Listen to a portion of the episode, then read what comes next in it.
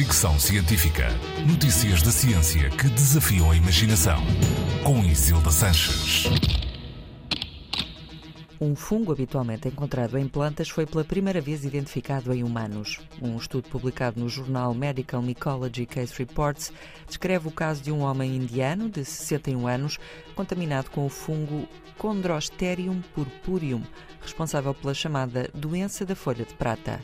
O indivíduo contaminado é ele próprio um especialista em fungos, um micologista.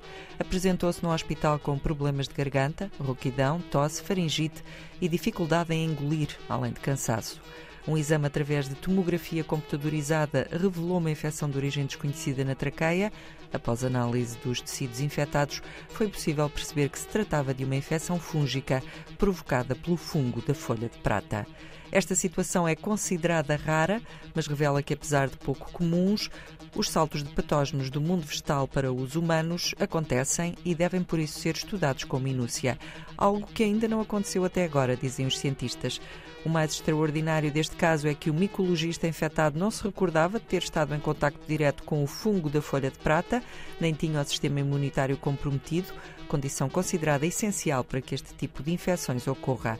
Naturalmente, este tipo de notícias lembra a série The Last of Us sobre uma infecção fúngica zombie.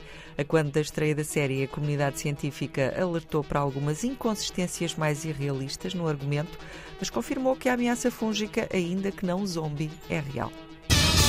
Fricção científica.